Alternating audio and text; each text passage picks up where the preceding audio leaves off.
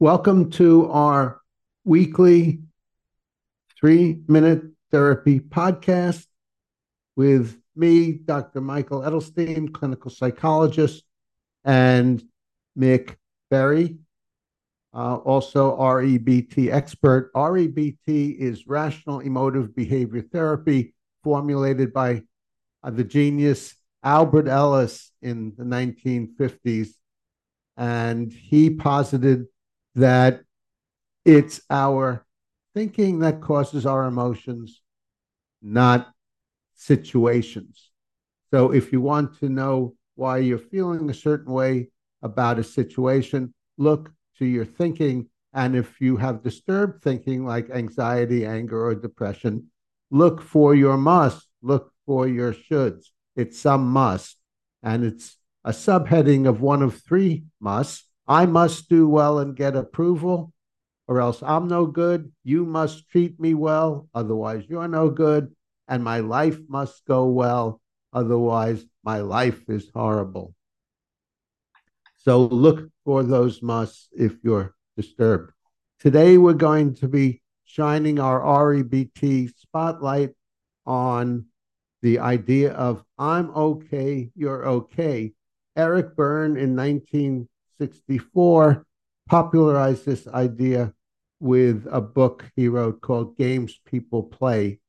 And uh, it's rather involved, but the, the basic idea is that he suggests that you look at things or you look at yourself and others as I'm okay, you're okay, which means you feel good about yourself and you feel good about others. And uh, then there are variations. I'm okay, you're not okay, I'm not okay, you're okay, and I'm not okay, you're not okay. And all of this is about uh, how you feel about the worth of yourself and others. Whereas REBT has an entirely different view. We say, don't analyze your worth or others people's worth at all, but go for unconditional self acceptance, USA, unconditional self acceptance, and unconditional other acceptance. Uh, so throw out the okay part and just go for acceptance. Accept yourself, others, and the world. Mick, did you want to add to that introduction at all? Yeah, yeah, I would say that REBT says, I'm acceptable, you're acceptable. So much of the time, people think that they need, I hear this all the time, I need to love myself. It's important to love yourself, and people are also familiar with the phrase, love your enemies. I don't necessarily love my enemies. I accept them, but I don't necessarily love them. I don't even like them often. And uh, there's some aspects of myself that I don't like. I'm 5'11. I would like to be 6'2, but I'm not 6'2. And I'm, ex- I'm still acceptable, even though I'm not 6'2. There are parts of myself that I would like to be different. And if I can change them, like I would like to be more rational. And so I work on being more rational but in those moments when I'm not irrational, I can still say to myself, I can accept myself as a fallible human being. And also, I'm never going to be perfectly rational. And I find it to be a bit of a pain in the neck. However, I can accept myself eh, as being imperfect. So people often confuse self acceptance or other acceptance or the world acceptance with thinking that everything is wonderful. No, we can even recognize things are not what we want, but they're still acceptable. And sometimes things are not what we want, and we can't do a damn thing about it, but it's still acceptable. Yeah, with the emphasis, one of the emphases on things, it's things that are okay or not okay in terms of your goals. Uh, so you have certain goals, and if things block your goals, and that's that's not okay but that doesn't mean uh, anything about your worth. When you're uh, when you're anxious, it's normally means you're putting yourself down. And I guess Eric Berne would say uh, you're thinking you're not okay. And uh, in that case, I think we agree. You're putting yourself down. You're demeaning your self worth, and you're thinking you're not okay. But as Mick is saying, the proper position is acceptance. Accept yourself and rate your actions. I did poorly or I did well, but that doesn't make me a poor or bad person, or or when I do well, a great person. Mick. Yeah, and the thing is, often people think the answer to not putting yourself down is to elevate yourself or rate yourself highly. No, that's incorrect. You're still involved in the process of rating yourself. If you're in the habit of rating yourself by your successes or failures, then if, or you think of yourself as being really terrific because you succeeded, it's only a matter of time until you don't succeed, and then you'll put yourself down again.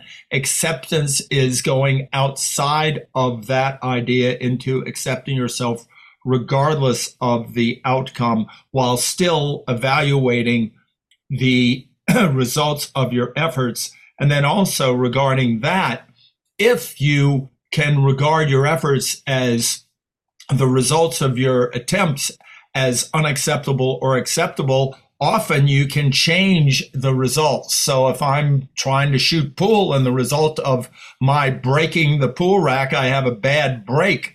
Well, okay, I accept right now I have a bad break, then I'm better prepared to become better at breaking the rack as I shoot pool by accepting what is happening now. So acceptance doesn't necessarily mean re- resigning yourself to being dissatisfied perennially. It means acknowledging what can be done and seeing if anything can be done about it. Who knows? Maybe in 10 years there will be some bioengineering device where I can become six two. For the time being, I'm 5'11. Yeah, there are elevator shoes, Mick. Well, Another, that, that was a joke. Sorry, poor poor attempt at humor. And uh, by extension, there's this idea of self confidence. Have self confidence, but uh, self confidence again is evaluating yourself based on how you do. So if you're good at pool, then don't have self confidence. I'm a good person because I'm good at pool, but have task confidence. I probably do well at pool based on my past performances. So that's task performance rather than uh, self confidence about how you do. Yeah, Mick? Yeah, and you can have task confidence also. I'm pretty good at pool. I've been really good at I've been working on it. I get better and better. And I know that I'm really developed as a pool player. But again, REBT would say rule out the demand.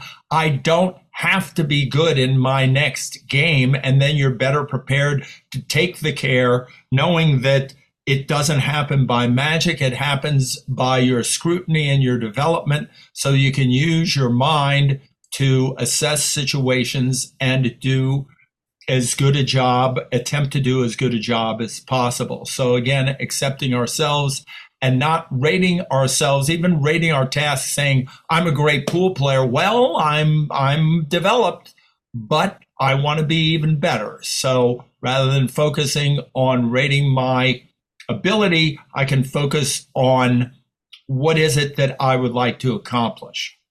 Yes.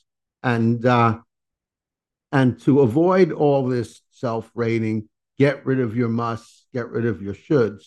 I must do well leads to self downing and thinking you as a total person, your worth is not okay.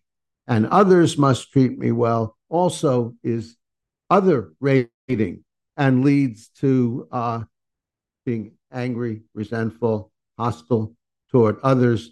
And my life is not okay also uh, leads to, if you have a must in there and it must be okay, then that leads to addictions and procrastination. Yes, Mick?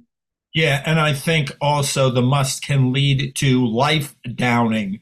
You it's possible to do badly at pool and not rate yourself, but say life is terrible because I didn't do better. So I don't think it's just self downing, though it's probably the majority of the time, but it's still possible to have life downing by maintaining your demands. That's right. And if you're life downing, then you're less likely to try to improve your life, but you're more likely to just feel depressed and escape from your horrible life in drugs or procrastinate to avoid facing things. Mick, did you want to have uh, a last word here? Yeah, I, I, have observed with myself and other people that as people have low frustration tolerance, which comes from thinking life must be easy, as people have low frustration tolerance, they tend to avoid tasks and their life actually can become more difficult. Whereas if I can tolerate frustration, I can then maneuver things and learn and improve things so that my life can actually become easier. So I would send out to people a big warning work on your higher frustration tolerance so that you will have the patience and uh, the fortitude to improve your life so your life can actually become easier and then you don't have to tolerate as much frustration. Yeah, exactly. So when you have problems in your life, don't say your life is horrible, but as Mick is saying, work hard at trying to improve things. I'm okay. accept- I'm acceptable. You're acceptable. The world is acceptable. That's how REBT improves upon I'm okay, you're okay. Great. Very good. Very good. Okay. Uh, I am Dr. Michael Edelstein, clinical psychologist. If you're struggling, uh, go to my website, 3minutetherapy.com and you have con- this contact information about me. I've also written uh, a book called Three Minute Therapy Change Your Thinking, Change Your Life. Uh, so that might be useful. And Mick and I have written a book called Stage Fright, which shows you how to come, overcome performance anxiety, public speaking anxiety. So that's another useful one. Okay, thanks very much Mick. And uh, thank you, Chris Rossini, our producer.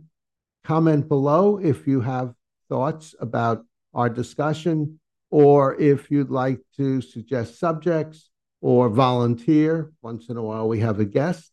A brave soul has volunteered before. Give us a thumbs up if you enjoyed it.